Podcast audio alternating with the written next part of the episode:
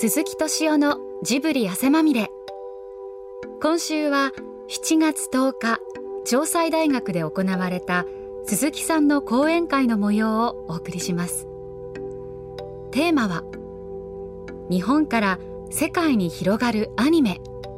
芸術技術プロダクション。インタビューは学校法人城西大学日本アジア映像研究センター長 USC 映像学部教授水田リピット明さんです。まずはこんなお話から。やっぱりあのジブリの中でも鈴木プロデューサーも宮崎監督も皆さんやっぱりあのその日本という観客日本日本で公開されるということがまず第一の意識ですそれともこれだけジブリの作品が全世界で評価されていることも頭の中には入ってます。新しい企画に入ると。まあ今のご質問に対して端的に答えるんならもう本当に日本のことしか考えてないですよね。だって僕ら日本のことしか分かんないですよね。しかも日本全体だってねちっちゃい国とはいえ北海道から沖縄まである、ね、そしたら僕らが分かってるのはねあのジブリっていうのは小金っていうところにあるんですけどね、はい、東京の郊外の。やっぱりその周辺しか知らないんですよね。ただねまあ、僕らのジブリのスタジオ作品作り始めるとね300人とか400人ぐらいになっちゃうんで。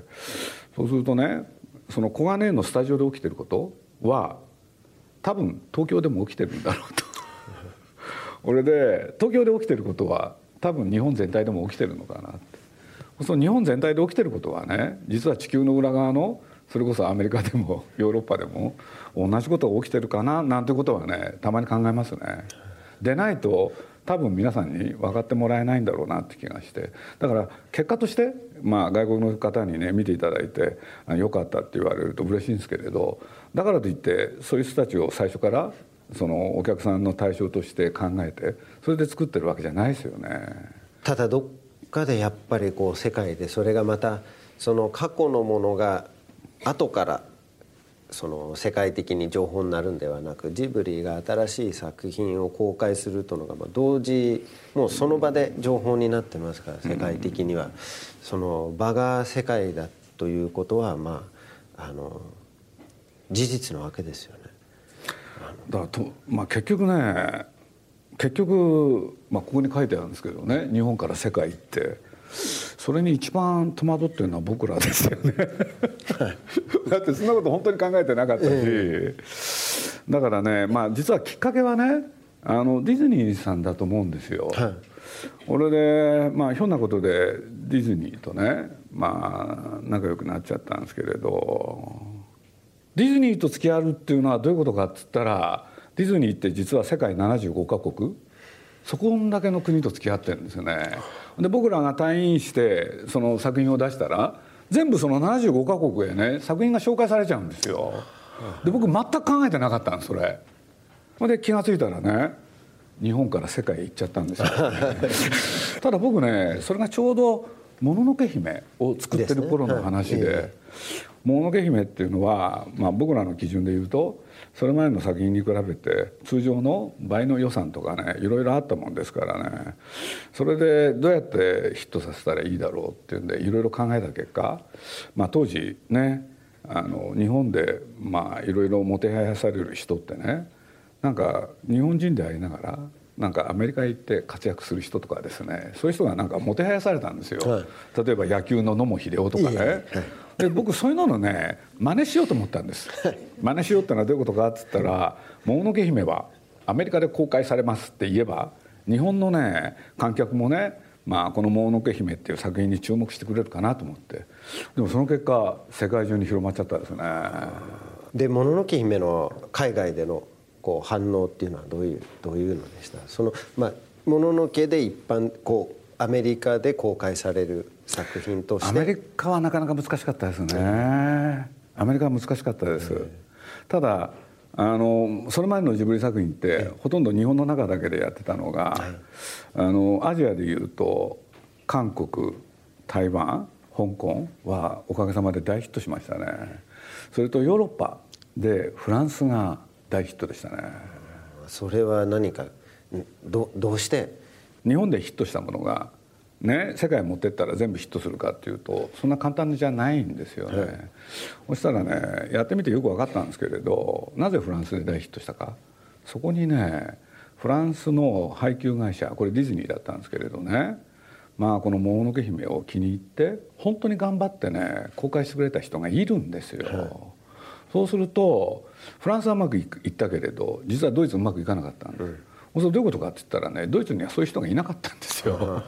そうするとね結局世界へ出てくっていう時に現地でその僕らの作ったものを本当に好きになってくれるそういうビジネスマンがいるかいないか、それがすごく大きかったですね。だからねあの韓国には韓国でね、大元動画っていうところの会長さんというのがいてこの人が頑張ってくれたしそういうキーになる人がいるところ国は全てうまくいきました。ただアメリカはなかなか難しかったですね。何が問題だった？アメリカはね一番大きい問題は内容です。内容がです、うん、ミラマックスっていう会社があって、はいはい、ハーベイ・ワインシュタインっていうすごい人がいて、はい、これでまあこの人にね、まあ、実は預けるわけですけれど。でとある日とある日っていうのか日本で公開が終わってほんでアメリカではそこがやるってことになった時にニューヨーク映画祭ここがねまあ、お披露目だったんですよ。いろんな方にねアメリカの。初めていろんな方に見せる。でそのパーティーのさなかに彼から提案がありましてね。この「もののけ姫」っていうのは僕は素晴らしい作品だと思うけれど残念ながら要するにこれをアメリカでそのまま公開するっていうのは非常に難しいと。でなぜならこの宮崎監督の考えた人間と自然の問題について言うとこれを理解できる日本人はあアメリカ人は残念ながら限られる、うん、そのことをズバリ言われました。で彼の提案。今のねそのままのバージョンのものをアメリカでアート系の映画館で200スクリーン。それをやりませんかと。その後バージョンを変えたものをアメリカ人にも分かりやすくしたものを全米で2000眼でやりませんかっていう彼からの提案を受けたんですよ。これで具体的でした。前編あれね確か2時間15分ぐらいの映画なんですけれど最後の40分だけ変更を加えたいと。でもちろん鈴木あなたにも関わってもらう。で今のこの「もののけ姫」っていう話の内容は非常に複雑だと。でなぜなら3つの対立するのがあるからだこれを2つにしたいでそれを作るのに鈴木も協力してくれないかって。と頼まれたんですよね。で結局どう？断りました。断りました、うん、それは大事。だって一回作ったものをね、もう一回作り直すって大変なんですよ。わ、かります。で僕は嫌だったんですよね。面倒くさいし。で結局どういうどういう公開？それで普通にやりましたよね。ほんであれ僕正確な数はちょっと忘れましたけれど、いわゆるアメリカのアート系の映画館で、それでね4500ぐらいやったんですかね、でもなかなかやっぱり難しかったですね。やっぱりカルチャーギャップっていうんですか、そのトトロでね、えトトロトトロをね、まあ、最初アメリカで公開しようっていう時にあるメジャーの会社がぜひやろうと言ってくれたんですけれど内容で問題になったところがある。でそれは何かっていうと皆さんトトロをね知ってるっていうことを前提に話しますけれどあのお風呂の中でねお風呂でそのさ、ね、お父さんとさつきとめが3人でお風呂の中でギャーギャーやるシーンがありますよね。あれがねアメリカのでは実は問題になっちゃう。でなんでかっつったらあれ幼児虐待として受け取られるんですよねこれね僕らにはねちょっと理解不能だったんですよ、えー、どこがそんなふうになるのと、俺でまあ僕らねいろいろやっていく時にね実は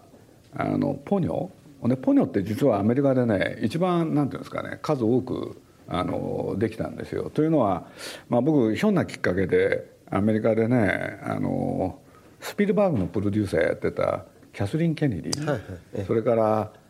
あのその旦那さんのね、はい、フランク・マーシャルあの二人が夫婦なんですよね。これで僕そのひょんなきっかけでキャシーと知り合いになってで10年間ぐらいねまあこれ本当きっかけはまあ今だから僕これも時効だから喋っていいと思うんですけれどスピルバーグさんがなんかあの人がなんと日本の時代劇を作ろうとした時があるんですよね。でまあボツになっちゃったから喋っていいと思うんですけれど、俺で室町時代が舞台でね俺で日本を舞台に彼がチャンバラを作る。俺でキャシーの方がある人を通じて僕にね協力の依頼が来たんですよ。ほんでそれがきっかけとなってねその映画はダメになっちゃったけれど彼女とは友達になる。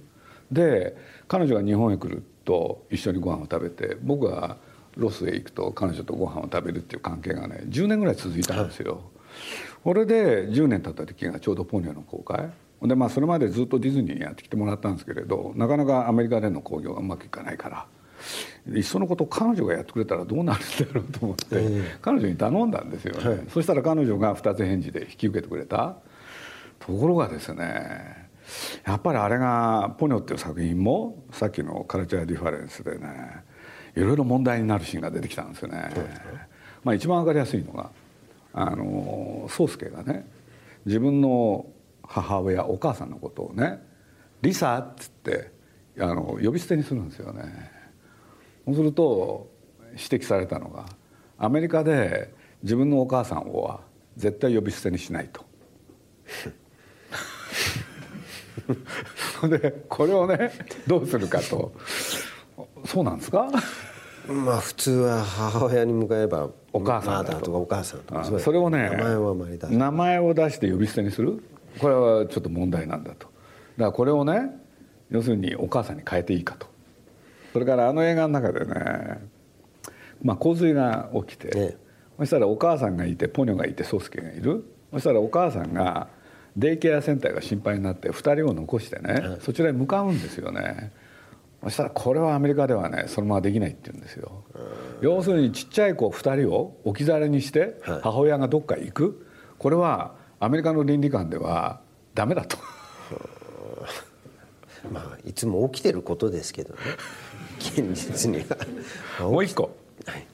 洪水になってボートにポニョと宗介が乗ってでこ漕いでくるんですよね。そしたら大人の船がねややってくるんですよで2人に向かってねみんな手振ってね「気をつけろよ頑張れ」って言うんですよね。これはアメリカ人の感覚から言うとありえないと。ちっちゃい子が2人でボートに乗ってたら それは助けると。やっぱりそうなんですね。まあ細かい話まで聞かされたんですよ、えー、共和党と民主党では若干考えが違うとか。そうですかあのフランスなんかはねこれは日本の文化なんだと。ということでそのままやってくれますよね。だけれどアメリカはやっぱりそういう倫理基準が持ち込まれますよね。その自分の文化受け入れる側の文化とこう一致しなきゃいけない、というところがですね。でも本当僕は感謝してるんですけれどそのキャシーはね全部それを跳ねつけてくれるんですよね。これは嬉しかったですでキャシー・ケネディっていう人は実はあの ET をやってるんですよね。で実まあ皆さんもよく覚えてらっしゃるんですけど最後あラスラストで子供たちが自転車に乗って空飛ぶじゃないですか。あれがね実は大問題だったらしいんですね。でそこをね突破するために彼女がどういう努力をしたかいろいろ教えてもらったんです、だからポニョを見て彼女は私に任せて。頑張ってくれました。だから本当にそのままね公開できましたね、うん、カットなしに。カットなしで。感謝してます。ちなみに彼女は今度「スター・ウォーズ」の新作のプロデューサーをそうですね。まあ特に宮崎駿の方なんですけれどね、まあ、いろんな人がねあの好きになってくれるんですよね。それで、まあ、いろんなプロデューサーそして監督がジブリを訪ねてくれるんですよ、でそれがきっかけで、まあ、親しくなる人もいる。で、まあ、それで終わっちゃう人もいるんですけれど、だからまあさっきのことで言うと、まあ、キャシーがね、まあ、僕らと仲良くなってそしたら彼女がねある時あのスピルバーグを連れて登場したわけですけど、俺でジブリにねジブリ美術館っていうのがあってでそこへねまずお連れしたんですよね、そしたらジブリ美術館三鷹の方にあるんですけどそこに「トトロぴょんぴょん」っていうねなんかちょっとした人形を置いといてね物が動く原理をあの紹介したものがあるんですけれど、まあ僕はその時スピルバーグっていう人に感心しましたね。それをねどうしてこのこのものがね動くのか興味持ったんですね多分スピルバーグっていう人は。見始めたら動かないんですよ 全く動かなかったんです。3時間ぐらいですかね。じっと見てましたね。でこれはなぜ動くかって大体分かったっていうのに3時間。すごいです。だからその後まあジブリの作品ってまあ長編もいろいろ作ってるんですけれど実はその美術館のために短い作品もいろいろ作っててでそれをねスタジオの方でねスピルバーグに見てもらったんですよね。そしたら見終わった途端矢継ぎ早の質問ですよねだから僕はこの人って本当に映画が好きなんだなと思って感心したことをよく覚えてます、これから先を考えますと、えー、宮崎駿監督ももう作品を作らないという発言もされてますしあのジブリのこれからの活動活躍というのはどういう？今実はねまあこれ美術館用の作品なんですけれどもう10分ぐらいなんですけれどねやり始めてんですよ。ほでね、まあ、実はあのさっきから「もののけ姫」の話が出てるんですけれどあのもののけ姫の時に彼はね本当に作りたかったのは毛虫の話なんですよ。毛虫のボロっつってね、はい、まあ蝶々になる毛虫ですよね。そうすると街路樹から街路樹そのちっちゃな毛虫がねその街路樹から街路樹への旅それは彼にとっては一生の旅？そうするとね虫だけしか出ない映画、うん、毛虫だけしか。でそれを作りたがってたんです。で僕ねその時にねちょっといろいろあってむしゃくしゃしてたんでねその毛虫の話なんか嫌だったんですよね。それでやるんならアクション映画ですよっつってこれで「もののけ姫」にね変えたっていう経緯があるんですけれどこれでまあ今回美術館のアニメやりたいってね。ほんで鈴木さんさ」っていうか「何すか?」っつったら「いや作りたいものの副案があるんだ」って言うからね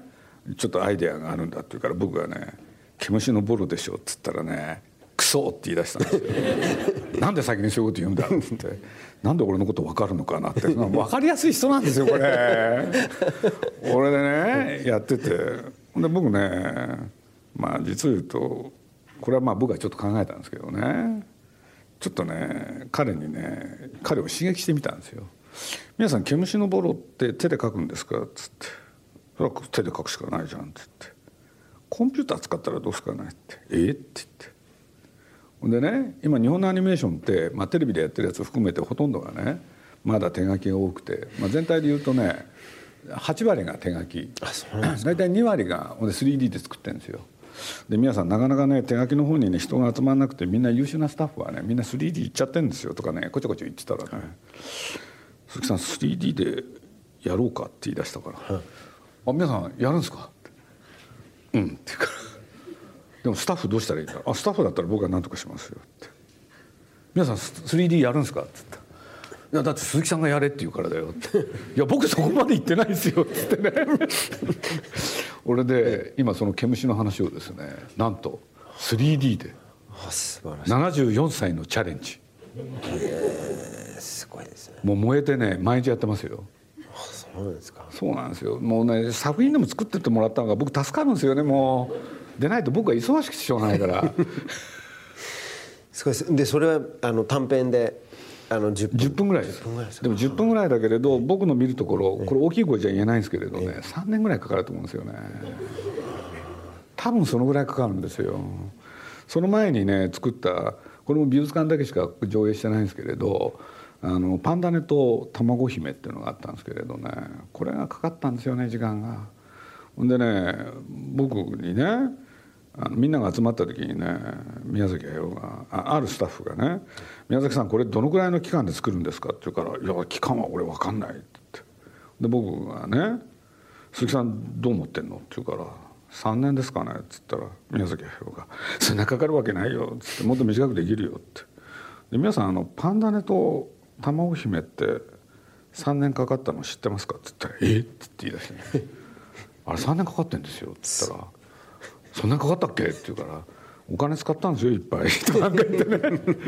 ほんでね今それやり始めたんですよねもう毎日ね楽しくてしょうがないみたいです。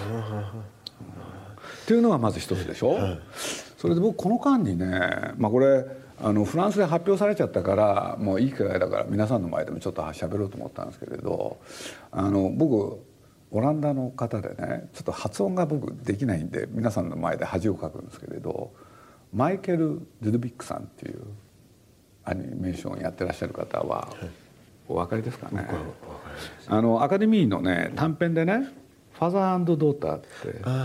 てで日本でつけたタイトルは「岸辺の二人」っていうのを作ったねマイケル・ドゥドビックさんっていうのがいてで僕この人の作品大好きなんですよ。すごく。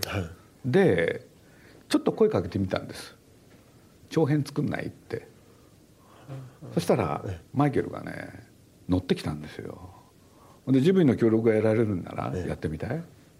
ていうんで彼にまああれ半年ぐらいかな。日本へ来てもらって。これでねストーリーと絵コンテを作る。ストーリーボードを、